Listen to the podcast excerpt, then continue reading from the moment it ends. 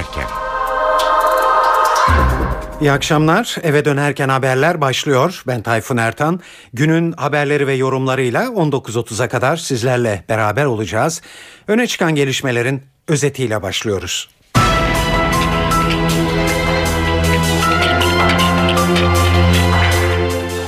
Başbakan Erdoğan, BDP'den Abdullah Öcalan'la İmralı'da görüşmeye gidebilecek kişilere sınırlama getirdi. Erdoğan kendi ifadesiyle dağdaki teröristle kucaklaşanı İmralı'ya göndermeyeceklerini söyledi. BDP ise buna başbakanın heyetimizi belirleme yetkisi yoktur diyerek karşı çıktı.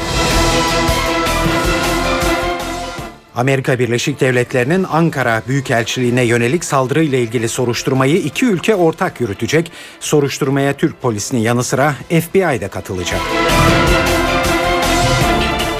Adalet Bakanlığı 4. yargı paketi üzerindeki çalışmalarını tamamladı. Paket terör suçu ve ifade özgürlüğü gibi konulara yeni tanımlamalar getiriyor. Şimdi Bakanlar Kurulu'nun ne genişlikte özgürlüğe evet diyeceği merak ediliyor. AKP yeni anayasada Yargıtay, Danıştay ve Askeri Yüksek İdari Mahkemesi'nin kaldırılmasını ve yerine yeni üyelerle Temyiz Mahkemesi kurulmasını öneriyor.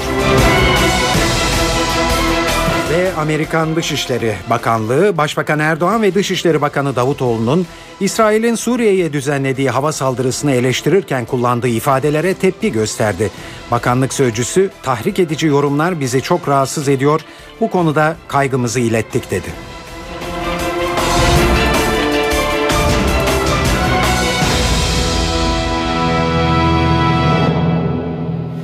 Şimdi ayrıntılara geçiyoruz. Evet, gündemde bugün yine İmralı'da Abdullah Öcalan'la ikinci kez görüşmek için Adalet Bakanlığı'na başvuruda bulunan BDP'ye ne yanıt verileceği konusu var. Bunun nedeni de Başbakan Tayyip Erdoğan'ın yaptığı dikkat çekici açıklamalar. Erdoğan, başvuruları değerlendiriyoruz dedi ama İmralı'ya BDP adına en azından kimlerin gidemeyeceğinin çerçevesini de çizdi. Erdoğan kendi ifadesiyle dağdaki teröristle kucaklaşanı İmralı'ya göndermeyeceklerini söyledi. Böylece eş başkan Gülten Kışanak'la Aysel Tuğlu'ya İmralı kapıları kapanmış görünüyor. Ancak Erdoğan Öcalan'la görüşme süreci konusunda kararlılık mesajları da verdi. Evet, bu açıklamaların ayrıntılarını Başbakan'ın Doğu Avrupa ülkelerine yaptığı geziyi takip eden NTV muhabiri Ercan Gürses anlatıyor. Sürecin tıkanması söz konusu değil. Başlattığımız süreci gelişen şartlara göre devam ettiriyoruz. Başbakan Erdoğan Budapeşte'den Bratislava'ya giderken uçakta gazetecilere İmralı sürecini bu sözlerle değerlendirdi. İmralı'nın mesajlarının belli yerlere ulaşması için isim talepleri olduğunu söyleyen Başbakan, bizim de bu konuda bazı şartlarımız vardı dedi. Erdoğan, MİT devletin şu anda süreci yönetmekle görevlendirdiği birimdir. İmralı'nın belli yerlere mesajını ulaştırması bakımından kendisinin güvenebileceği siyasi talepleri vardır. Ama bu siyasi talepte de bizim özellikle koyduğumuz bazı şerhler vardı. Nedir bu? 1. Biz dağdaki kucaklaşanı bir daha İmralı'ya göndermeyiz. 2. Şu ana kadar verdikleri mesajda bu ülkenin hassasiyetlerine darbe vuranları bu noktada aracı olarak da kabul edemeyiz dedi. İmralı'yla illa eş başkanların gitmesi ve görüşmesi gerekmediğini belirten Başbakan Tayyip Erdoğan, siyasilerin girişinin izne tabi olduğunu da söyledi. Başbakan Erdoğan, kendi akrabaları, ağabeyleri, kardeşi, annesi, babası, eşi gidebilir tabii ki. Ama siyasilerin gidişi izne tabi bir konudur. Uygun görülene izin verilir, görülmeyene de izin verilmez şeklinde konuştu. Ercan Gürses, NTV Radyo, Bratislava. Başbakanın İmralı'ya kimlerin gidemeyeceğini söylemesi Barış ve Demokrasi Partisi'nde tepkiyle karşılandı. BDP İmralı'ya gidecek heyette eş başkanların bulunması konusunda ısrarlı.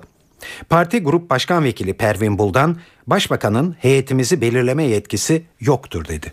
Kesinlikle bu süreci sabote eden, bu süreci sekteye uğratan taraf olmayacağız. Sayın Başbakan istediği kadar bu konuda açıklama yapsın, istediği kadar bazı arkadaşlarımızın ismini çizmeye çalışsın. Ama biz BDP olarak şu konuda çok netiz. İmralı'ya gidecek olan heyetin mutlaka eş başkanlarımızdan oluşması gerektiğini bir kez daha buradan ifade etmek istiyoruz. Bizim hiçbir milletvekilimiz bir başkasının verdiği görevi asla ve asla kabul etmeyecek.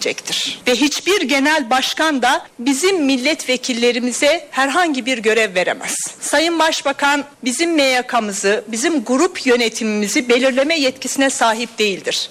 Sayın Başbakan ancak ve ancak kendi partisinin milletvekillerine görev verebilir. Bizim de bir karar mekanizmamız var, karar organlarımız var, grup yönetimimiz var. İmralı'ya gidecek olan heyeti belirleme konusunda karar mekanizmalarımız, karar organlarımız yetkilidir. Dolayısıyla buradan bir kez daha çok açık bir şekilde çağrı yapmak istiyoruz. İmralı'ya gidecek olan heyette mutlaka eş başkanlarımızın dahil olması gerektiğini ve bu konuda yapılmış bir başvuru var zaten. Bu başvurular geçerlidir. Evet, Başbakan'ın getirdiği sınırlama İmralı sürecinde bir sıkıntıya yol açar mı? İmralı'ya BDP adına eş başkanlar yerine kimler gidebilir? Bu soruları Radikal Gazetesi Ankara temsilcisi Deniz Zeyrek şöyle yanıtlıyor. Adalet Bakanlığı'nın ilk hazırladığı taslaktaki gibi geçer. Şimdi daha önce Selahattin Demirtaş da benzer bir açıklama yapmıştı. Postacı olmak istemeyiz, biz aktörüz demişti. Ama şu anda devam eden İmralı sürecinde BDP'ye biçilmiş böyle bir rol söz konusu değil. İmralı sürecinin esas dinamiği Abdullah Öcalan ve Milli İstihbarat Teşkilatı arasındaki silah bıraktırma görüşmeleridir. O görüşmelerin seyrine göre PKK'nın dışarıdaki liderleri de bu sürece dahil edilecektir. Burada BDP'ye biçilen rol anladığım kadarıyla Öcalan'ın vereceği kararları, yapacağı çağrıları kamuoyuna güvenilir bir adres olarak yansıtma görevi. O nedenle hani postacı olmak istemeseler de bu süreç içinde kendilerine böyle bir rol biçilmiş. Daha önce Öcalan'ın mesajlarını genellikle avukatları taşıyordu ve avukatları şu anda KCK davalarında sanık durumunda. O nedenle hükümetin Öcalan'ın mesajlarının Kürt BDP tabanına, PKK sempatizanlarına, PKK üyelerine ulaştırılabilmesi için güvenilir insanlar seçmesi gerekiyor. O nedenle de BDP'lilerden bazılarının gidip gelmesi gerekli görülüyor. O nedenle eninde sonunda BDP'liler gidecek ve şunu unutmamak lazım. Eğer bir devlet yetkilisi çıkıp Öcalan şöyle bir çağrı yaptı derse bunu hem BDP tabanına hem PKK'ya kabul ettirmek ya da inandırmak zor olabilir ama bunu BDP'liler yaparsa daha sağlıklı olur. Bu arada tabii Öcalan'ın tavrı da önemli. Öcalan eğer bu süreçte bu işi bir şart haline dönüştürürse Öcalan'la MİT arasındaki görüşmeler de aksayabilir. Hükümetin bunu da hesaba kattığı kanaatindeyim. Önümüzdeki haftalar içinde Öcalan eğer çağrısını somutlaştırırsa Ahmet Türk, Sırrı Sakık ve Ayla Akat İmralı'yı ziyaret edecektir.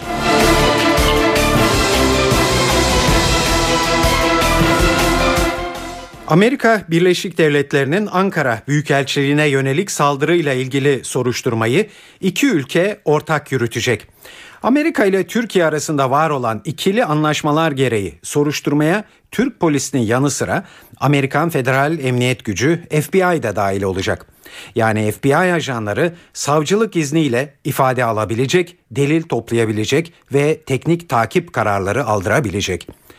Ankara muhabirlerimizden Gökhan Gerçek anlatıyor. Amerika Birleşik Devletleri'nin Ankara Büyükelçiliğine yönelik canlı bomba saldırısı sonrası FBI Büyükelçilik'teki çalışmaları, soruşturmaları başladı. Peki bu ajanlar Türkiye'de ABD yasalarını mı uygulayacaklar yoksa Türk kanunlarına mı tabi soruşturma yürütecekler? Bunun cevabı aslında bir yasada, uluslararası yasada iki ülke arasında karşılıklı adli yardımlaşma anlaşması gereğince normal şartlarda soruşturma Adalet Bakanlığı üzerinden gerçekleşiyor ama olay acil bir durum içeriyor, bir canlı bomba eylemi. Özel hüküm konulmuş bununla ilgili olarak gecikmesinde sakın bulunan hallerde iki ülke kollu karşılıklı bilgi paylaşımında bulunabiliyorlar. Saldırının gerçekleştiği yer ABD'nin Ankara Büyükelçiliği. Bu nedenle Türkiye'ye gelen FBI ajanları Büyükelçilik sınırları içerisinde ABD yasalarını uygulayacaklar. Olay aynı ABD'de yaşanmış gibi ifade alıp Büyükelçilik içerisinde ifade alıp delil toplayabilecek, kamera kayıtlarını inceleyebilecekler. Amerikalıların Büyükelçilik sınırları dışındaki suç delillerini talep etme hakları da bulunuyor. Soruşturma savcılığının izniyle ancak bu olabilir. Bu ajanlar sorgulara katılabilecekler, özel izinle delil toplayıp teknik takip talebinde de bulunabilecekler. Aslında kamuoyunda değişik algılandı ama bu ilk değil. Türkiye'nin çok sayıda ülkeyle anlaşması var. Sadece geçen sene Ankara Cumhuriyet Başsavcılığı'na 162 başvuru olmuş. Uluslararası yardımlaşma, adli yardımlaşma talebi bu başvurulardan 139'u sonuçlandırılmış. 23 soruşturma ise devam ediyor. Tabii bu soruşturmaların en önemlisi geçtiğimiz gün gerçekleştirilen canlı bomba eylemi. Evet, şimdi sizi Slovakya'ya götürüyoruz. Çünkü Başbakan Tayyip Erdoğan şu sırada bir canlı açıklama yapmakta. Değindiği konu Avrupa ile Türkiye arasındaki ilişkiler.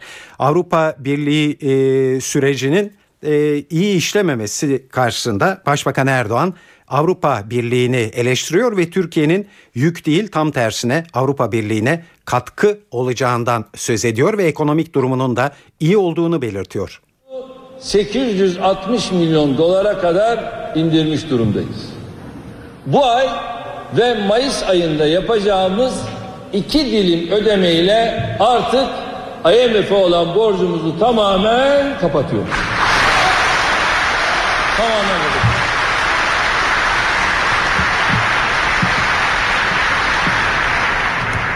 Tabii bir yandan borcumuzu kapatırken bir yandan da IMF'e 5 milyar dolara kadar borç vermek için müzakereleri sürdürüyoruz. Ve böyle bir durum.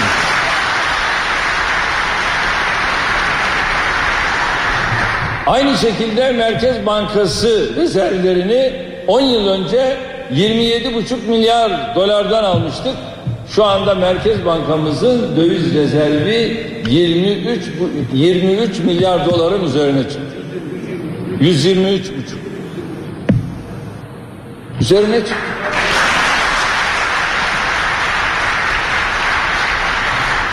Son açıklanan turizm gelirlerimizi de az önce sizlere ifade ettim. Tabii bütün bunlar hakikaten bir güvenin ifadesi ve bundan dolayı da ayrıca mutluluğumuz tabii ki artıyor. Ve şimdi istiyoruz ki Slovakya ile olan ilişkilerimizde, turizmde 100 bini aşkın turist Slovakya'dan Türkiye'ye geldi. Sağ olsun değerli dostum Sayın Başbakan, biliyorsunuz bizim buralarda şehitlerimiz var. 21 şehidimizin kabrine ulaşıldı. Bratislava'da onlara bir kabristan yapılsın istiyoruz.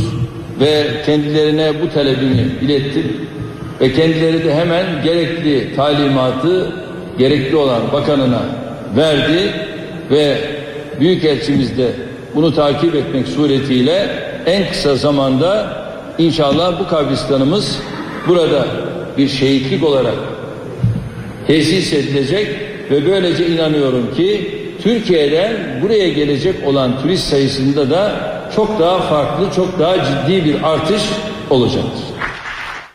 Evet, Başbakan Tayyip Erdoğan'ın Slovakya'da şu sırada yapmakta olduğu konuşmayı canlı olarak mikrofonlara getirdik. Şimdi günün diğer gelişmelerle devam ediyoruz. Gazetelerde bugün Amerikan elçiliğine yönelik saldırının failini Almanya'nın geçmişte gözaltına aldığı ancak zanlıyı serbest bırakarak bir anlamda eylemin gerçekleştirilmesine zemin hazırladığı yönünde bir dizi iddia yer aldı. Hatta bu eylemle İmralı sürecinin akamete uğratılmak istendiği de ileri sürüldü. Tüm bunlar Başbakan'a soruldu bugün. Erdoğan net bir cevap verdi. İmralı süreci bu tür eylemlerle engellenemez. Bizim için asıl olan bu olayın failler zincirini ortaya çıkarmaktır dedi. Bu saldırı ile ilgili dışımızda birçok değerlendirmeler, yorumlar yapılıyor. Bu budur veya %100 böyledir demek mümkün değil. Şu anda güvenlik güçlerimiz, istihbaratımız, Amerika Birleşik Devletleri'nin de göndermiş olduğu bu noktadaki birimlerle müşterek bir çalışmanın içerisindeler. Şunu çok açık söylemeliyim. Amerika Birleşik Devletleri'nden gelenler de dahil olmak üzere Almanya, tüm buralarla yapılan görüşmeler neticesinde şunu açık söyleyebilirim.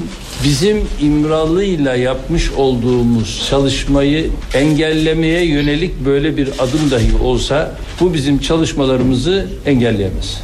Bizim için asıl olan bu olayın failler zincirini ortaya çıkarmaktır. Ortada bir canlı bomba vardır. Kimler yönetmiştir? Nasıl gelmiştir? Nereyle iltisaklıdır? Bunların ortaya çıkması lazım. Belli bağlantıları zaten açıklandı. O ortadadır. Daha önceden nerelerle bağlantılı olduğunu, nereden geldiğini bunlar hep istihbaratımız tarafından da bazı ülkelere bildirilmiştir. Ama ne yazık ki iş hep ucundan tutulduğu için buraya gelmiştir. Biz şu anda kararlı bir şekilde yolumuza devam ediyoruz, edeceğiz.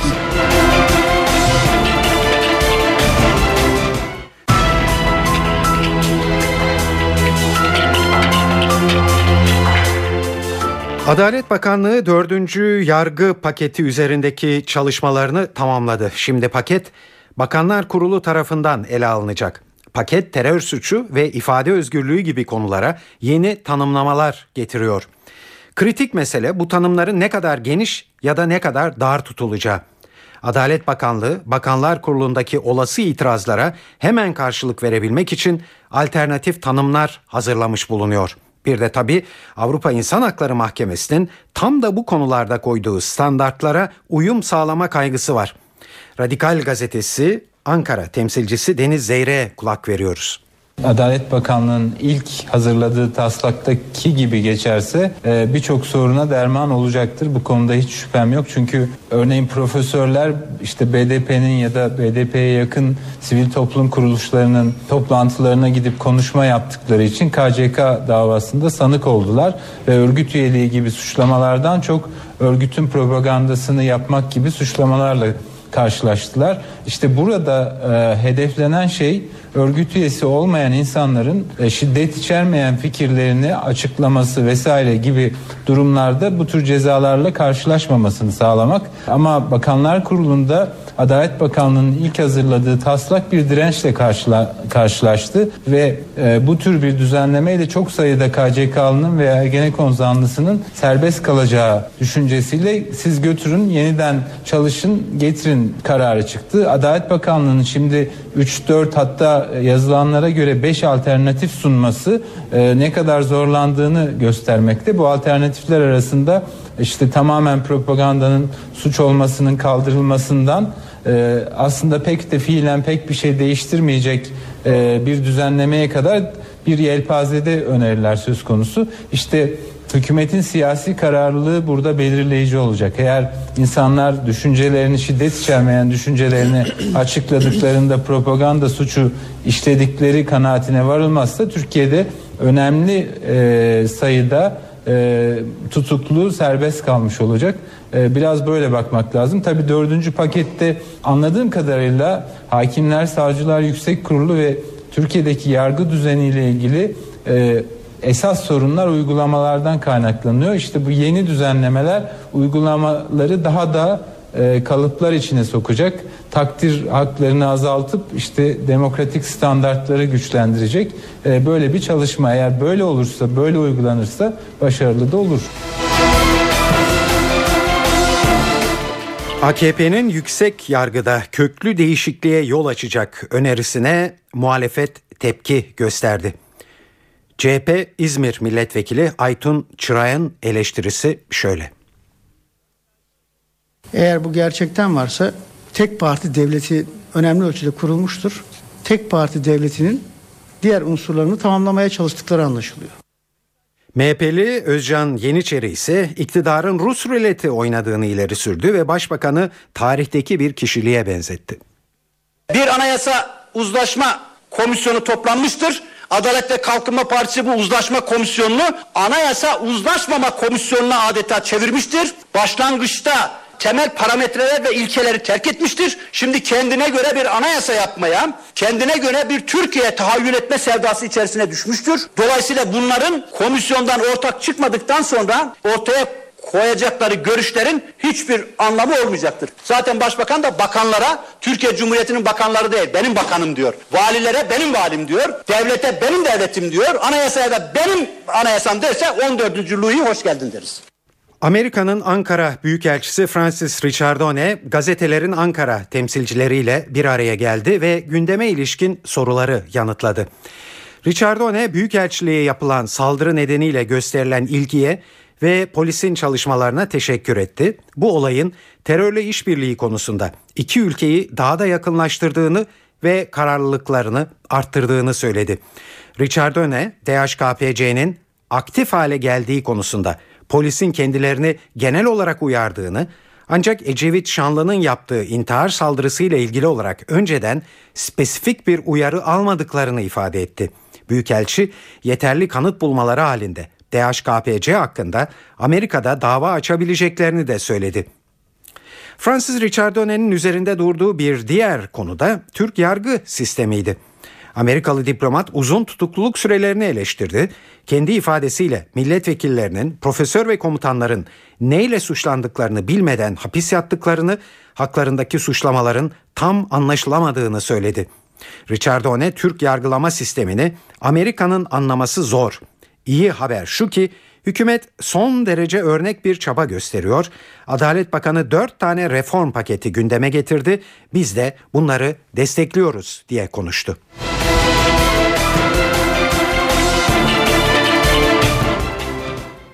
Ankara Cumhuriyet Başsavcılığı Fransa'da 3 PKK'lının öldürülmesine ilişkin olarak soruşturma başlattı. Başsavcının önümüzdeki günlerde Fransa'daki soruşturma dosyasına gelen bilgi, belge ve tutanakları Fransız makamlarından talep etmesi bekleniyor. 10 Ocak tarihinde Paris'teki PKK bağlantılı Kürdistan Enformasyon Bürosu'nda Sakine Cansız, Fidan Doğan ve Leyla Söylemez öldürülmüştü. Paris'teki soruşturma çerçevesinde Ömür Güney adlı bir kişi de tutuklanmıştı.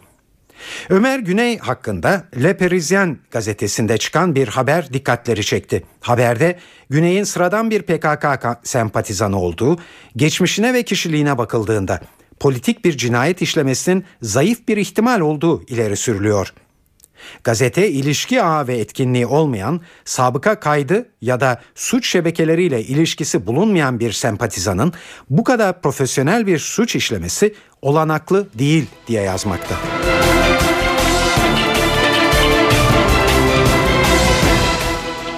İstanbul Tuzla'da organize sanayi bölgesinde bulunan bir boya fabrikasında yangın çıktı. Yangını söndürmek için itfaiye ekipleri seferber oldu ve 3 saat süren çalışma sonunda alevler kontrol altına alındı. Ancak soğutma çalışmaları halen sürüyor.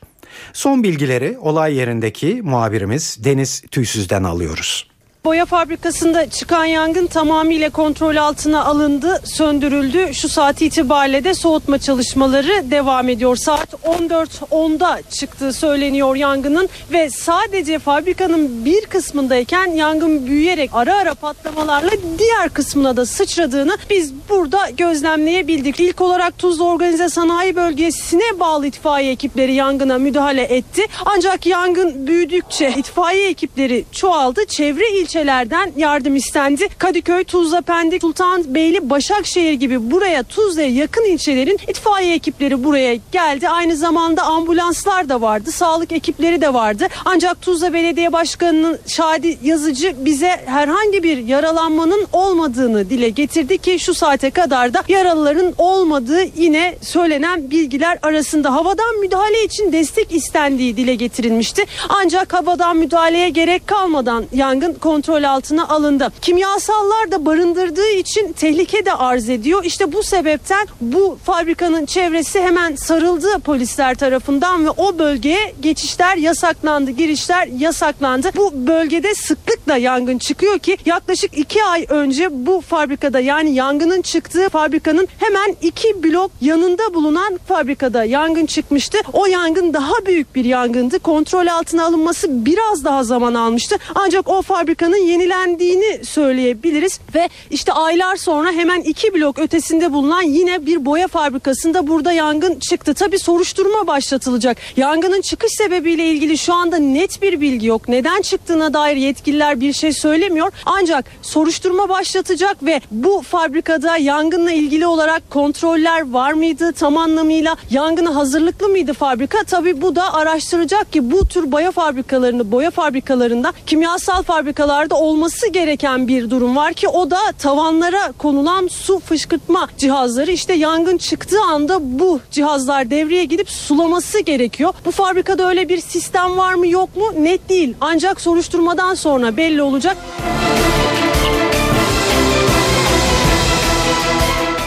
Sosyal Güvenlik Kurumu Türkiye'de iş kazalarının röntgenini çekti. Hazırlanan raporda dikkat çekici veriler var. Türkiye'de 2011 yılında 69.000 iş kazası meydana gelmiş ve bu kazalarda 1700 işçi hayatını kaybetmiş. SGK kayıtlarına göre iş kazalarının %13'ü kömür ve lignit çıkartılması çalışmalarının yürütüldüğü madencilik sektöründe meydana gelmiş ve en fazla iş kazası da İstanbul'da yaşanmış. Onu İzmir, Manisa, Bursa ve Kocaeli izliyor. İş kazasına en çok uğrayanların yaş grubu ise 25-29 yaş aralığı olmuş. Kaza geçiren işçilerin kıdem ortalamasının ise 3 ayla 1 yıl arasında olduğu saptandı. Taklit ürünlerle mücadelede yeni bir dönem başlıyor. Taklit ürünlere 3 yıla kadar hapis, patent ihlallerine 1 milyon lira para cezası geliyor. Bununla birlikte ırkçılık, küfür içeren ve terör örgütlerini simgeleyen tasarımların kullanılması da yasaklanıyor. Ankara muhabirlerimizden Ahmet Ergen'i dinliyoruz. Türkiye, dünyada rekabetin en önemli unsurlarından biri haline gelen sanayi mülkiyet haklarında önemli bir adım atıyor. Bilim, Sanayi ve Teknoloji Bakanlığı'nın hazırladığı yeni yasa tasarısı Bakanlar Kurulu'nda imzaya açıldı. Tasarıyla taklit ürünlere hapis cezası geliyor.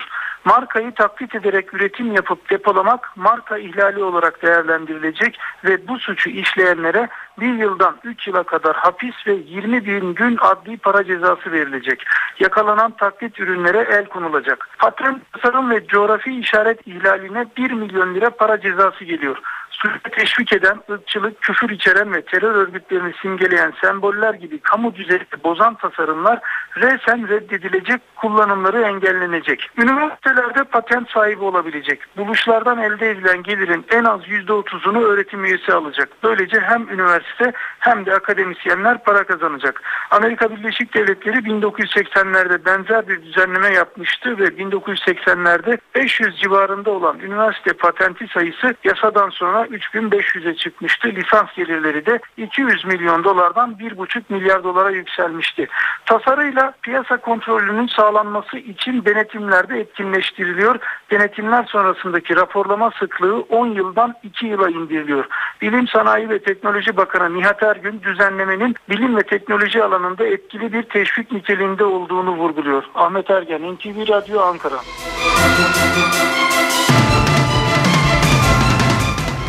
Türk tiyatrosunun önde gelen isimlerinden Macide Tanır 91 yaşında hayata veda etti. Tanır bir süredir yoğun bakımda tedavi altındaydı.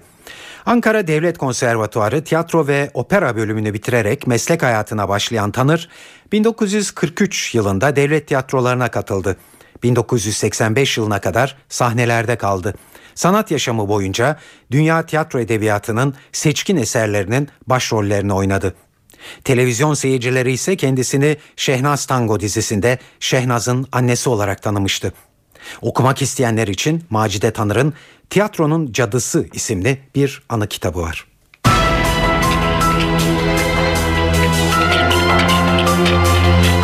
Eve dönerken haberlere para ve sermaye piyasalarında bugün yaşanan gelişmelerle devam ediyoruz.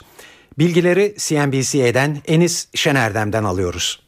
Küresel piyasalarda dalgalı seyir devam ediyor. Avrupa'da açıklanan bilançoların karışık sinyaller vermesi ve İtalya ile İspanya'daki siyasi belirsizliklerin devam etmesi borsalarda yükselişlerin sınırlı kalmasına yol açıyor. Küresel piyasalarda risk iştahının sınırlı kalması İMKB'yi de olumsuz etkilemiş durumda. Borsa bugünü de %0.32 düşüşle kapattı. Ancak endeks yine de 80 bin seviyesinin üzerinde kalmayı başararak 80.054'ten günü tamamladı. Analistler İMKB'nin sindirme dönemine girdiği görüşünde. Borsada bir süre daha yatay bir seyir devam etmesi bekleniyor. Para piyasalarında ise euro tekrar toparlandı. Dün 1.34'lü seviyelere gerileyen euro-dolar paritesi bugün tekrar 1.35.50'li seviyelerde. TL tarafında ise dolar-TL gün boyu 1.76.50-1.77 bandında yatay seyir izledi. Analistler Merkez Bankası'nın TL'de aşırı değerlenmeye istemediğini hatırlatıyor ve dolar-TL kurunda daha fazla gerileme için alan olmadığı vurgusunu yapıyor. Tahvil piyasasında ise alımlar bugün de devam etti. Gösterge tahvilin faizi %5.73'e kadar gerileyerek günü tarihi dip seviyelere yakın tamamladı. Ve şimdi de hava durumuna bakacağız. Acaba güzel havalar batıda en azından daha ne kadar devam edecek? Sorunun yanıtını NTV Meteoroloji Editörü Gökhan Abur veriyor. Lodos sıcaklıkları yükseltirken sağanakların da etkisini artırıyor. Hafta sonu Marmara'dan başlayarak sıcaklıkların yeniden azalmasını bekliyoruz. Doğuda kar, güneydoğuda sağanaklar devam ederken Ege, Batı Akdeniz ve Marmara kuvvetli Lodos'la birlikte yeniden yağışlı havanın etkisine giriyor. Yağışların Edremit, Körfezi ve İzmir, Muğla arasından çok daha kuvvetli olmasını bekliyoruz. Cuma günü doğuda yağış beklemiyoruz. Batıda Lodos yine kuvvetli, Batı Akdeniz, Ege, Marmara ve Batı Karadeniz'de ise yağışlar etkisini giderek artıracak. Yağışların Ayvalık, Aydın, Muğla, Bodrum, Marmaris ve Antalya'da çok daha kuvvetli olması bekleniyor. Batıdaki yağışlar yer yer kuvvetli olmak üzere hafta sonunda etkisini sürdürecek. Evet, İstanbul'da yarın da lodos kuvvetli. Zaman zaman deniz ulaşımı aksayabilir Marmara içinde. İstanbul'da beklediğimiz yarın en yüksek sıcaklık 15 derece, akşam saatlerinde sağanak yağmur başlayacak. Ankara yarın az bulut, sıcaklık 14 derece, cuma günü kuvvetli lodos var ve Ankara'daki lodos şiddetini giderek arttıracak. İzmir'de yarın fırtına ve kuvvetli yağış bekliyoruz, sıcaklık 16 derece, önümüzdeki 5 gün yağış aralıklarla da olsa devam edecek. Size şu ana kadar Türkiye'deki gelişmeleri sunduk. Şimdi dış dünyada en çok konuşulan haberlerle devam edeceğiz. Amerika Başbakan Erdoğan ve Dışişleri Bakanı Ahmet Davutoğlu'nun İsrail'in Suriye'ye düzenlediği hava saldırısını eleştirirken kullandığı ifadelere tepki gösterdi. Amerikan Dışişleri Bakanlığı Sözcüsü Victoria Nuland, "Tahrik edici yorumlar bizi çok rahatsız ediyor. Bu konudaki kaygımızı Büyükelçilik kanalıyla Türk yetkililere ilettik." dedi. First of all, with regard to the inflammatory comments Türk liderlerden gelen tahrik edici yorumlar bizi açıkçası çok rahatsız ediyor. Son 24 saat içinde bu konudaki kaygılarımızı Amerika'nın Ankara Büyükelçiliği kanalıyla üst düzey Türk yetkililere aktardık. Burada bizim temel görüşümüz Esad'ın iktidarı bırakması ve demokratik Suriye'ye doğru sayfanın çevrilmesidir. Ancak bu tip yorumlar sürece katkı sağlamaz. Hedef üzerindeki konsantrasyonu bozar. Peki Washington'un tepkisini çeken açıklamalar, ifadeler neydi? Başbakan Erdoğan hava operasyonunu eleştirirken İsrail'i bir şımarık oğlan şeklinde besleyenler İsrail'den her şeyi bekleyebilirler. İsrail tarihinin de affetmeyeceği bir devlet yapısına sahip demişti. Dışişleri Bakanı Ahmet Davutoğlu ise Şam rejimine tepki göstermiş. Niye Esad, İsrail uçakları sarayının üzerinden uçup ülkesinin onuruyla oynarken bir çakıl taşı bile atmıyor diye sormuştu.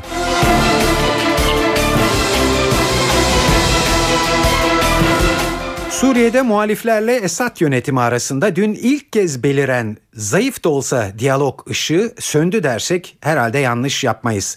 Ülke genelinde birçok kentte şiddetli çatışmalar yaşanıyor. Özellikle Şam kırsalında silah sesleri sabahtan bu yana susmadı. Ayrıntıları muhabirimiz Hediye Levent'ten öğreniyoruz. Son günlerde silahlı muhaliflerin birleşme çabası olduğu yönünde haberler geliyordu. Yine Suriye ordusunun büyük bir operasyona hazırlandığı yönünde de söylentiler vardı Şam'da. Son birkaç gündür özellikle muhaliflerin yoğun olduğu Erbil, Zemerka, Cobar, Duma, Harasta ve Dareya gibi bölgelere yönelik askeri operasyonlar başlamıştı. Dünden itibaren de oldukça yoğun bir şekilde devam ediyor bu bölgelerde çatışmalar. Bugün sabah saatlerinden itibaren ise iyice yoğunlaşmış durumda. Yine bugün sabah saatlerinden itibaren devam eden çatışmalar merkeze yakın dış mahallelere kadar yaklaştığı yönünde de bilgiler geliyor. Yine biraz önce söylediğimiz gibi çatışmalar oldukça yoğun ve merkezden çatışma seslerini çok rahatlıkla duyabiliyoruz. Yine hava bombardımanının yanı sıra top, makinalı tüfek, havan, roket gibi bir takım silahların da kullanıldığı açıkça anlaşılıyor merkezden. Sadece Şam'da değil aslında İdlib kırsalında da çok yoğun çatışmalar devam ediyor. Özellikle Vadi Dayf ve Mağarat El Numan bölgesine yoğunlaşmış durumda ve hem Suriye ordusundan hem de silahlı muhaliflerden çok sayıda kişinin hayatını kaybettiğine dair de haberler geliyor İdlib'den. Bugün sabah saatlerinde Suriye'nin turistik kentlerinden biri olarak bilinen Tedmir'de bir bombalı saldırı da meydana geldi. Bomba yüklü iki aracın askeri bir bina yakınlarında infilak ettiği belirtiliyor. İlk belirlemelere göre çok sayıda kişinin hayatını kaybettiği, 20'den fazla da kişinin yaralandığı yönünde bilgiler var. Yine İdlib dışında da Hama ve Humus kırsalında bazı bölgelerde de çatışmaların devam ettiğine ilişkin haberler var. Amerikalı bir sivil toplum örgütü CIA'nin 11 Eylül zanlılarını Guantanamo'ya götürürken Türkiye dahil 54 ülkeden yardım aldığını iddia etti.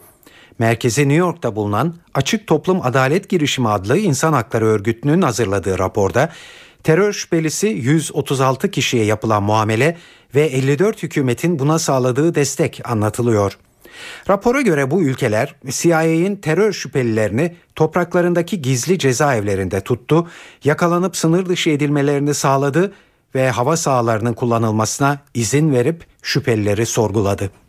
CIA operasyonlarına 27 Avrupa, 14 Asya ve 13 Afrika ülkesinin yardım ettiği belirtiliyor ve raporda Türkiye'nin de adı geçiyor.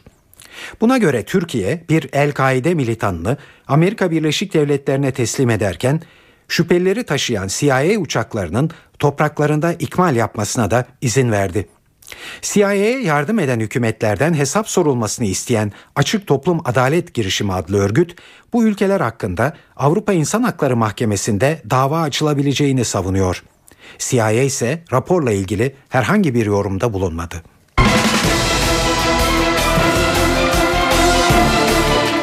İran Cumhurbaşkanı Mahmud Ahmadinejad'a Mısır'ın başkenti Kahire'de ayakkabı fırlatıldı. Hazreti Hüseyin Camii'nin önünde Ahmadinejad'ın yanına yaklaşan Suriyeli bir genç, İran'ın Suriye politikalarını protesto etmek için ayakkabı attı. Yaklaşık 3 metreden fırlatılan ayakkabı Ahmadinejad'ın korumasına isabet etti.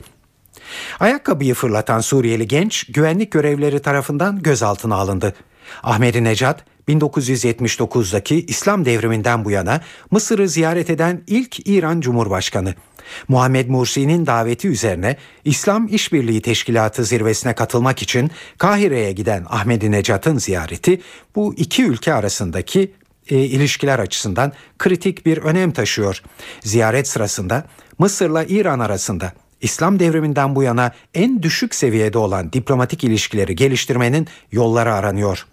Bir dipnotla bitirirsek, Arap geleneğinde birisine ayakkabı fırlatmak veya bir kişinin fotoğrafına ayakkabıyla basmak, o kişiye edilebilecek en ağır hakareti etmek anlamına geliyor.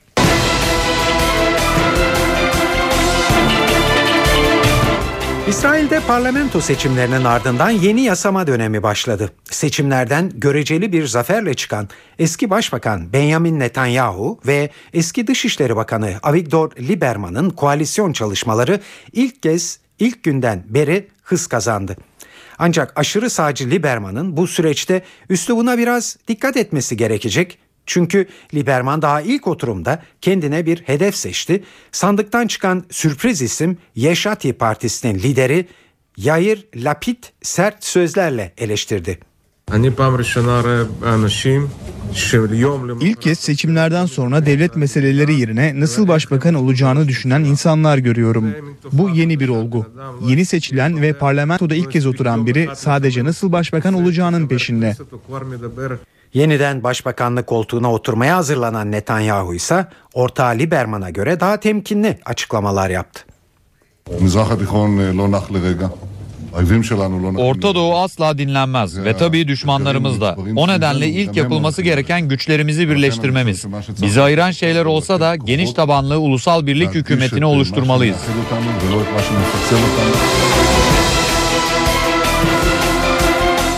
Almanya Eğitim Bakanı Annette Schavan'ın doktora ünvanının elinden alınması skandalıyla çalkalanıyor. 33 yıl önce yazdığı tezde intihal yaptığı gerekçesiyle doktora ünvanı geri alınan Alman bakan hakkındaki iddianın tümüyle gerçek dışı olduğunu savundu. Schavan, felsefe fakültesinde yazdığım kişi ve vicdan konulu tez çalıntıymış, bu tümüyle yalandır dedi.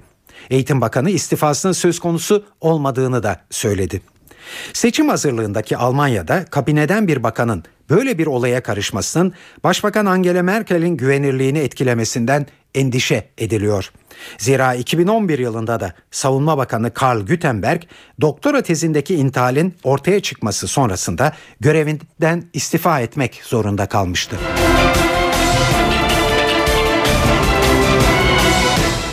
İngiltere'de eşcinsellerin evlenmesinin önünü açan düzenleme Avam Kamerası'nda kabul edildi. Ancak Başbakan David Cameron'ın da destek verdiği yasa iktidar partisini ikiye böldü. Muhafazakar Partili 303 üyenin yarısından fazlası yasayı ahlaksızlık olarak nitelendirerek hayır oyu kullandı veya çekimser kaldı. Şimdi gözler Lordlar Kamerası'na çevrildi. Düzenleme burada da kabul edilirse İngiltere'de eşcinsel çiftler evlenebilecek. İngiltere'de günün konusu olan bu gelişmenin ayrıntılarını BBC Türkçe servisinden Selin Girit anlatıyor.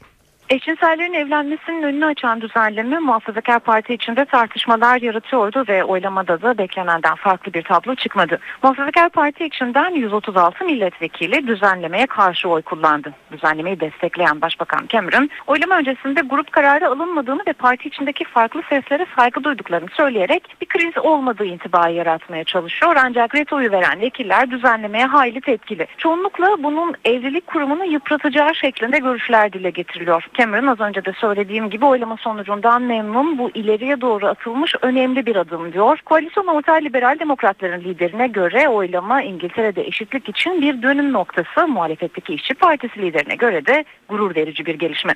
Eşcinsellerin evlenmesinin önünü açan düzenleme Avam Kamerası'ndan geçti ancak yasalaşması için Lordlar Kamerası'nın da gündemine alınması gerekiyor ve Lordlar Kamerası'nda düzenlemenin sert bir muhalefetle karşılaşabileceğinden söz ediliyor. Düzenlemenin yasalaşması halinde İngiltere ve Galler bölgesindeki eşcinseller de diğer herkes gibi resmi kurumlarda ya da kiliselerin onay vermesi durumunda kiliselerde evlenme hakkına sahip olacaklar. Kamuoyu yoklamalarına göre İngiliz halkının yaklaşık %45'i eşcinsel evliliklerine onay veriyor. Karşı çıkanların oranı ise %35 olaylarında. Selim Girit, BBC Türkçe, Londra. Yunanistan'da 2 kadın milletvekiline canlı yayında saldıran aşırı sağcı milletvekilinin başı dertte. Yunan Yüksek Mahkemesi Altın Şafak Partisi'nden İlyas Kasidiyaris'in dokunulmazlığının kaldırılması yönünde karar aldı. Mahkemenin kararı meclise gönderildi. Milletvekiliyle ilgili son sözü Meclis Genel Kurulu söyleyecek. Kasidiyaris katıldığı bir tartışma programında önce fikir ayrılığına düştüğü radikal sol Siriza milletvekilini yüzüne su fırlatmış, daha sonra da Yunan Komünist Partili bir kadına tokat atmıştı. Kasidiyaris'in üyesi olduğu Altın Şafak Partisi göçmen karşıtı tutumuyla biliniyor. Aşırı sağcı parti geçen yılki seçimlerde %7 oy alarak ilk kez parlamentoya girmeye hak kazanmıştı. Başbakan Erdoğan, BDP'den Abdullah Öcalan'la İmralı'da görüşmeye gidebilecek kişilere sınırlama getirdi. Erdoğan kendi ifadesiyle dağdaki teröristle kucaklaşanı İmralı'ya göndermeyeceklerini söyledi. BDP ise buna Başbakan'ın heyetimizi belirleme yetkisi yoktur diyerek karşılık verdi. Amerika Dışişleri Bakanlığı, Başbakan Erdoğan ve Dışişleri Bakanı Ahmet Davutoğlu'nun İsrail'in Suriye'ye düzenlediği hava saldırısını eleştirirken kullandığı ifadelere tepki gösterdi. Amerikalı bir sivil toplum örgütü CIA'nin 11 Eylül zanlılarını Guantanamo'ya götürürken Türkiye dahil 54 ülkeden yardım aldığını iddia etti.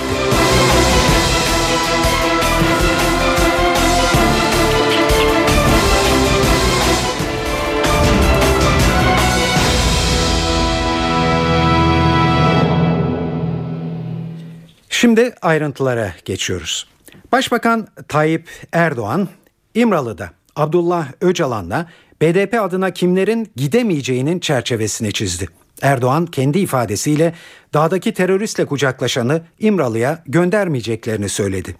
Böylece eş başkan Gülten Kışanak'la Aysel Tuğlu'ya İmralı kapıları kapanmış görünüyor.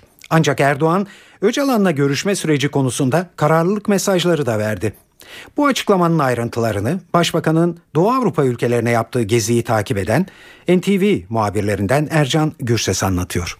Sürecin tıkanması söz konusu değil. Başlattığımız süreci gelişen şartlara göre devam ettiriyoruz. Başbakan Erdoğan Budapeşte'den Bratislava'ya giderken uçakta gazetecilere İmralı sürecini bu sözlerle değerlendirdi. İmralı'nın mesajlarının belli yerlere ulaşması için isim talepleri olduğunu söyleyen Başbakan, bizim de bu konuda bazı şartlarımız vardı dedi. Erdoğan, MİT devletin şu anda süreci yönetmekle görevlendirdiği birimdir. İmralı'nın belli yerlere mesajını ulaştırması bakımından kendisinin güvenebileceği siyasi talepleri vardır. Ama bu siyasi talepte de bizim özellikle koyduğumuz bazı şerhler vardı. Nedir bu? 1. Biz dağdaki kucaklaşanı bir daha İmralı'ya göndermeyiz. 2. Şu ana kadar verdikleri mesajda bu ülkenin hassasiyetlerine darbe vuranları bu noktada aracı olarak da kabul edemeyiz dedi. İmralı'yla illa eş başkanların gitmesi ve görüşmesi gerekmediğini belirten Başbakan Tayyip Erdoğan, siyasilerin girişinin izne tabi olduğunu da söyledi. Başbakan Erdoğan, kendi akrabaları, ağabeyleri, kardeşi, annesi, babası, eşi gidebilir tabii ki. Ama siyasilerin gidişi izne tabi bir konudur. Uygun görülene izin verilir, görülmeyene de izin verilmez şeklinde konuştu. Ercan Gürses, NTV Radyo, Bratislava. Başbakanın İmralı'ya kimlerin gidemeyeceğini söylemesi Barış ve Demokrasi Partisi'nde tepkiyle karşılandı. BDP, İmralı'ya gidecek heyette eş başkanların bulunması konusunda ısrarlı göründü. Parti Grup Başkan Vekili Pervin Buldan, "Başbakanın heyetimizi belirleme yetkisi yoktur." dedi. Kesinlikle bu süreci sabote eden, bu süreci sekteye uğratan taraf olmayacağız. Sayın Başbakan istediği kadar bu konuda açıklama yapsın, istediği kadar bazı arkadaşlarımızın ismini çizmeye çalışsın. Ama biz BDP olarak şu konuda çok netiz. İmralı'ya gidecek olan heyetin mutlaka eş başkanlarımızdan oluşması gerektiğini bir kez daha buradan ifade etmek istiyoruz. Bizim hiçbir milletvekilimiz bir başkasının verdiği görevi asla ve asla kabul etmeyecek. Ve hiçbir genel başkan da bizim milletvekillerimize herhangi bir görev veremez. Sayın Başbakan bizim MYK'mızı, bizim grup yönetimimizi belirleme yetkisine sahip değildir. Sayın Başbakan ancak ve ancak kendi partisinin milletvekillerine görev verebilir. Bizim de bir karar mekanizmamız var, karar organlarımız var, grup yönetimimiz var. İmralı'ya gidecek olan heyeti belirleme konusunda karar mekanizmalarımız, karar organlarımız yetkilidir. Dolayısıyla buradan bir kez daha çok açık bir şekilde çağrı yapmak istiyoruz. İmralı'ya gidecek olan heyette mutlaka eş başkanlarımızın dahil olması gerektiğini ve bu konuda yapılmış bir başvuru var zaten. Bu başvurular geçerlidir. Amerika Birleşik Devletleri'nde Obama yönetimi Başbakan Erdoğan ve Dışişleri Bakanı Ahmet Davutoğlu'nun İsrail'in Suriye'ye düzenlediği hava saldırısını eleştirirken kullandığı ifadelere tepki gösterdi. Amerikan Dışişleri Bakanlığı Sözcüsü Victoria Nuland, "Tahrik edici yorumlar bizi çok rahatsız ediyor. Bu konudaki kaygımızı Büyükelçilik kanalıyla Türk yetkililerine ilettik." dedi. First of all, with regard to the inflammatory comments from our Türk liderlerden gelen tahrik edici yorumlar bizi açıkçası çok rahatsız ediyor. Son 24 saat içinde bu konudaki kaygılarımızı Amerika'nın Ankara Büyükelçiliği kanalıyla üst düzey Türk yetkililere aktardık. Burada bizim temel görüşümüz Esad'ın iktidarı bırakması ve demokratik Suriye'ye doğru sayfanın çevrilmesidir.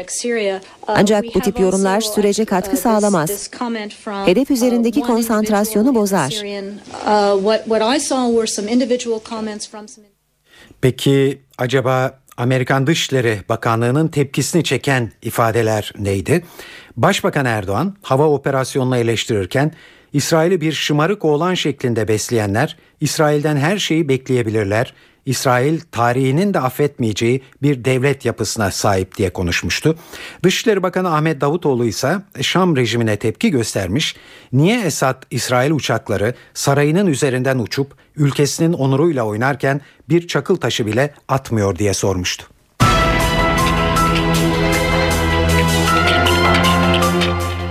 Amerika'da bir sivil toplum örgütü CIA'nin 11 Eylül zanlılarını Guantanamo'ya götürürken Türkiye dahil 54 ülkeden yardım aldığını iddia etti.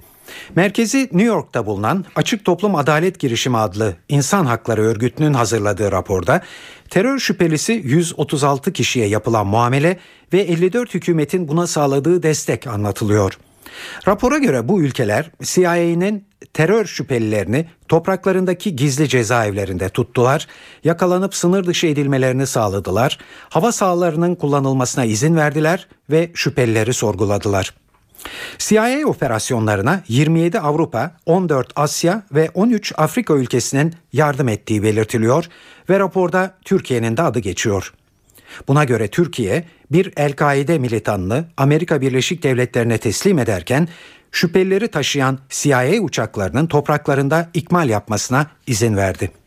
CIA'ye yardım eden hükümetlerden hesap sorulmasını isteyen Açık Toplum Adalet Girişimi adlı örgüt, bu ülkeler hakkında Avrupa İnsan Hakları Mahkemesi'nde dava açılabileceğini de savunuyor. CIA ise raporla ilgili olarak herhangi bir yorum yapmadı.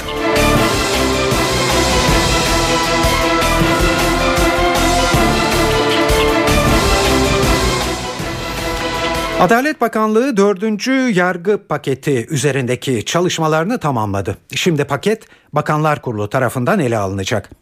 Paket terör suçu ve ifade özgürlüğü gibi konulara yeni tanımlamalar getiriyor. Kritik mesele bu tanımların ne kadar geniş ya da ne kadar dar tutulacağı.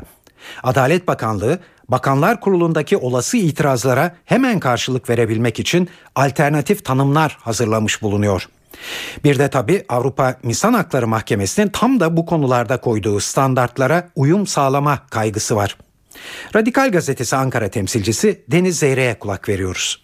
Adalet Bakanlığı'nın ilk hazırladığı taslaktaki gibi geçerse birçok soruna derman olacaktır. Bu konuda hiç şüphem yok. Çünkü örneğin profesörler işte BDP'nin ya da BDP'ye yakın sivil toplum kuruluşlarının toplantılarına gidip konuşma yaptıkları için KCK davasında sanık oldular ve örgüt üyeliği gibi suçlamalardan çok örgütün propagandasını yapmak gibi suçlamalarla karşılaştılar. İşte burada hedeflenen şey örgüt üyesi olmayan insanların şiddet içermeyen fikirlerini açıklaması vesaire gibi durumlarda bu tür cezalarla karşılaşmamasını sağlamak. Ama Bakanlar Kurulu'nda Adalet Bakanlığı'nın ilk hazırladığı taslak bir dirençle karşılaştı ve bu tür bir düzenlemeyle çok sayıda KCK'lının veya Ergenekon zanlısının serbest kalacağı düşüncesiyle siz götürün yeniden çalışın getirin kararı çıktı. Adalet Bakanlığı'nın şimdi 3-4 hatta yazılanlara göre 5 alternatif sunması ne kadar zorlandığını göstermekte. Bu alternatifler arasında işte tamamen propagandanın suç olmasının kaldırılmasından aslında pek de fiilen pek bir şey değiştirmeyecek bir düzenlemeye kadar bir yelpazede öneriler söz konusu. İşte hükümetin siyasi kararlılığı burada belirleyici olacak. Eğer insanlar düşüncelerini, şiddet içermeyen düşüncelerini açıkladıklarında propaganda suçu işledikleri kanaatine varılmazsa Türkiye'de önemli sayıda tutuklu serbest kalmış olacak. Biraz böyle bakmak lazım. Tabii 4. pakette anladığım kadarıyla Hakimler, Savcılar Yüksek Kurulu ve Türkiye'deki yargı düzeniyle ilgili esas sorunlar uygulamalardan kaynaklanıyor. İşte bu yeni düzenlemeler uygulamaları daha da kalıplar içine sokacak. Takdir haklarını azaltıp işte demokratik standartları güçlendirecek. Böyle bir çalışma eğer böyle olursa, böyle uygulanırsa başarılı da olur. Eve dönerken haberlere bir spor haberiyle devam ediyoruz. A Milli Futbol takımı Dünya Kupası elemelerinde Mart ayında oynayacağı Andorra ve Macaristan maçları öncesinde bu akşam Çek Cumhuriyeti ile hazırlık maçında karşılaşıyor. 20.15'te başlayacak mücadele Manisa 19 Mayıs stadında oynanacak. Maç adı üzerinde hazırlık niteliği taşısa da teknik direktör Abdullah Avcı rakip Çek Cumhuriyeti olduğu için müsabakaya önem veriyor. Olası 11'leri ve maç notlarını NTV Spor muhabiri Hakan Gündoğar'dan alıyoruz. Andorra ve Macaristan maçı öncesindeki son prova olması nedeniyle oldukça önemli bir karşılaşma aslında bu akşam Manisa'da oynanacak Çek Cumhuriyeti karşılaşması ve bu maçı ayrıcalıklı kılan bir neden daha. Manisa'da tarihte ilk kez A Milli Futbol takımımız bir karşılaşmaya çıkacak. Tabii ki Manisalılar bu konuda oldukça heyecanlı. Dün itibariyle bütün biletler tükenmişti. Hatırlayacağınız gibi 2009 yılında Ege bölgesindeki son karşılaşmada fil dişiyle karşılaşmıştı A Milli Futbol takımımız ve Manisa'da da bugün bir tarihe tanıklık edecek ve ilk kez Türk Milli takım Manisa'da Çek Cumhuriyeti'ni ağırlamış olacak. Bu karşılaşma öncesinde öğle saatlerinde Necip Uysal tedbirli olarak kadrodan çıkartılmıştı ve kulüp doktorlarına gözükmesi için aslında kadrodan çıkartıldı Necip Uysal. Fakat aldığımız bilgiler şu yönde: Necip Uysal'ın hafta sonunda oynanacak Elazığspor karşılaşmasında Beşiktaş adına sahada olabileceği yönünde. Tabii ki milli takımımıza baktığımız zaman Necip Uysal yeni bir isimdi. Ahmet İlhan da yeni bir isim ve bu iki ismin oynayıp oynamayacakları çok merak konusuydu ama iki ismin de yedek kulübesinde oturacaklarını söyleyelim ki Necip kadrodan çıkartıldı. Ahmet İlhan bu akşam yedek kulübesindeki yerini alacak. A Milli Futbol takımımızın hemen muhtemel kadrosunu izlatılıp kalede Onur görev yapacak. Defansta Gökhan Gönül, Semih Ömer Toprak, Hasan Ali dörtlüsünü göreceğiz. Bu dörtlünün hemen önünde Mehmet Topal ve Emre Belezoğlu yer alacak. Orta saha sağ tarafında Hamit, sol tarafında Arda'yı göreceğiz. Forvet'te Mevlüt Erdinç ve Umut Bulut 11 ile sahaya çıkmasını bekliyoruz. A Milli Futbol takımımızın dün teknik direktör Abdullah Avcı yapmış olduğu basın toplantısında futbolcularımızın bazılarını dinlendireceğim ama iskelet kadromuz kesinlikle bozulmayacak. Andorra ve Macaristan karşısında yine iskelet kadromuz olacak ama gelişme gösteren genç futbolcuları yine kadroya katmaya devam edeceğiz açıklamasını yapmıştık. Manisa'da gerçekten heyecanlı bir bekleyiş olduğunu söyleyebiliriz. Az spor yapan ve televizyon karşısında fazla zaman geçiren erkeklerin sperm sayısında daha hareketli erkeklere oranla azalma olduğu gözlendi, hem de ciddi oranda.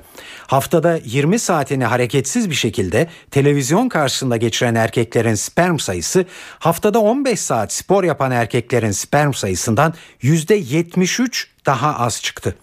Ancak seçilen spor türünün de önemi var. Bazı spor dallarının spermlere zarar verdiği de saptanmış.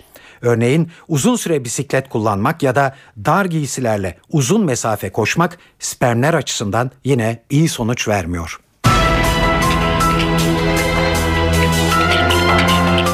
C vitamini hapı kullananlar dikkat. İsveç'te yapılan bir araştırma düzenli olarak C vitamini kullanan erkeklerin böbreklerinde taş oluşma riskinin daha fazla olduğunu gösterdi. 11 yıl süren araştırmaya 23.000 kişi katıldı. Her gün günde 1000 miligram C vitamini takviyesi alan kişilerde böbrek taşı oluşma riskinin C vitamini kullanmayanlara göre 2 kat fazla olduğu sonucuna varıldı. Düzenli olarak multivitamin kullanan kişilerde ise böbrek taşı riskiyle vitamin kullanımı arasında bir bağlantı bulunmadı. Bilim adamları günde ortalama 75 miligram C vitamini alımının tavsiye edildiğine, ancak bu araştırmaya konu edilen hapların 1000 miligram C vitamini içerdiğine, bu dozun da yiyeceklerden alınanın çok üzerinde olduğuna dikkat çekiyorlar. Gelelim kültür ve sanat dünyasından haberlere. Sizlere çeşitli etkinliklerden bir derleme hazırladık.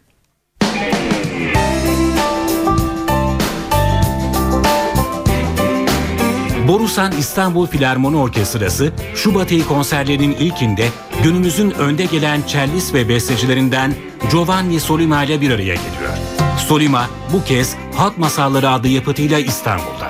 Halk Masalları konserinin Türkiye premieri bu akşam saat 20'de Caddebostan Kültür Merkezi'nde. Dünyaca ünlü piyanist besteci Fazıl Say, müzikseverlerle bugün Aksanat'ta buluşacak. Fazıl Say'ın konseri bu akşam saat 20'de başlayacak. Makamsal müzikler klasik gitarla çalınabilir mi? Bu sorudan hareketle 2011 yılında kurulan Mikrotonal Gitar Duo, Borusan Müzik Evi'nde bir konser veriyor bugün. Halk müziği düzenlemelerini ve kendileri için yapılan besteleri çalan grup, Perdesiz Gitar ve Tolgahan Çoğulu'nun 2008 yılında tasarladığı perdeleri hareket edebilen mikrotonal gitar kullanıyor. Konser bugün saat 20'de. Pop punk ve alternatif rock sahnesinin Floridalı temsilcileri Yellow Card bugün ve yarın İstanbul'da Babylon'da. Türkiye'ye ilk kez gelen grup Ocean Avenue, Way Away, Only One ve Lights and Sounds gibi dillerden düşmeyen şarkılarıyla dünyada hatırı sayılır bir hayran kitlesine sahip. Yellow Card bu akşam saat 21.30'da Babylon'da. İstanbullu müzikseverler Bülent Ortaçgil'i Çevre Tiyatrosu'nda dinleyebilir. Konser saat 20.30'da başlıyor. Bugün Nardis Jazz Club'da ise saat 21.30'da Ülkem Özsezen Nilbörü Quintet konseri var. Eserlerinde müzik, mimari ve tipografiden esinlenen Alexander Wagner'in Türkiye'de ilk kişisel sergisi İstanbul Beyoğlu'ndaki Galeri Mana'da açıldı. Sergide sanatçının kağıt üzerine geniş çalışmalarının yanı sıra mekanı özgü bir duvar uygulaması da yer alıyor. Sergi 16 Mart'a kadar izlenebilir. Ankara ile devam edelim önerilere. Hollandalı besteci Fleur Odil'in önderliğinde kurulan pop soslu caz grubu Odil, bugün Hayal Kahvesi Ankara'da bir konser verecek. İstanbul'u bambaşka bir gözle anlattıkları İstanbul Bana Ne Yaptın adlı ilk albümlerinden de şarkılar seslendirecek olan grup saat 21.30'dan itibaren sahnede.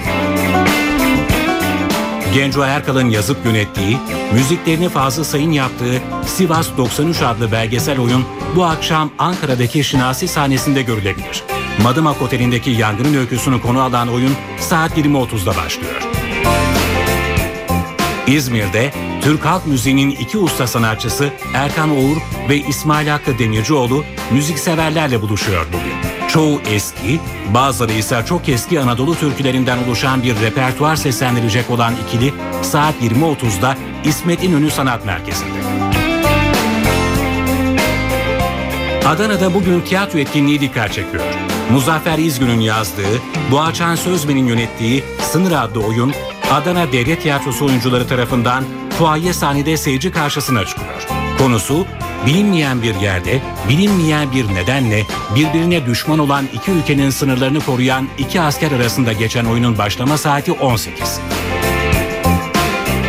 Bu akşam evdeyseniz, CNBC'de Sam Mendes'in yönetmenliğini üstlendiği başarılı bir roman uyarlaması olan Revolution Road filmi izlenebilir. Başrollerini Leonardo DiCaprio ve Kate Winslet'ın paylaştığı film, 50'lerin Amerikan orta sınıf ailelerinin dünyalarına odaklanıyor. Kadın ve erkeğin evlilik kurumu içindeki rollerini, sınıf atlama özlemlerini çarpıcı bir dille anlatıyor. Filmin başlama saati 22. Öncesinde saat 19'da Rizzoli & Isles, 20'de Sullivan & Son ve 21'de de The Newsroom adlı diziler ekranda olacak. E2'de saat 23'te Family Guy adlı dizi var. Star TV'de ise saat 20'de Muhteşem Yüzyıl, 23.15'te Eyvah Düşüyorum adlı yarışma programı izlenebilir.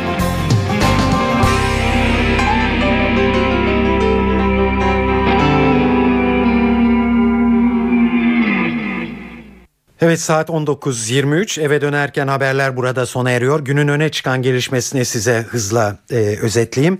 Başbakan Erdoğan, BDP'den Abdullah Öcalan'la İmralı'da görüşmeye gidebilecek kişilere sınırlama getirdi. Erdoğan kendi ifadesiyle dağdaki teröristle kucaklaşanı İmralı'ya göndermeyeceklerini söyledi. BDP ise buna başbakanın heyetimizi belirleme yetkisi yoktur diyerek karşı çıktı. Eve dönerken haberler burada sona eriyor. Bu akşam yayınımızın editörlüğünü Sevan Kazancı, stüdyo teknisyenliğini Ceyhun Hoşol yaptı. Ben Tayfun Ertan. Hepinize iyi akşamlar diliyoruz. Hoşça kalın.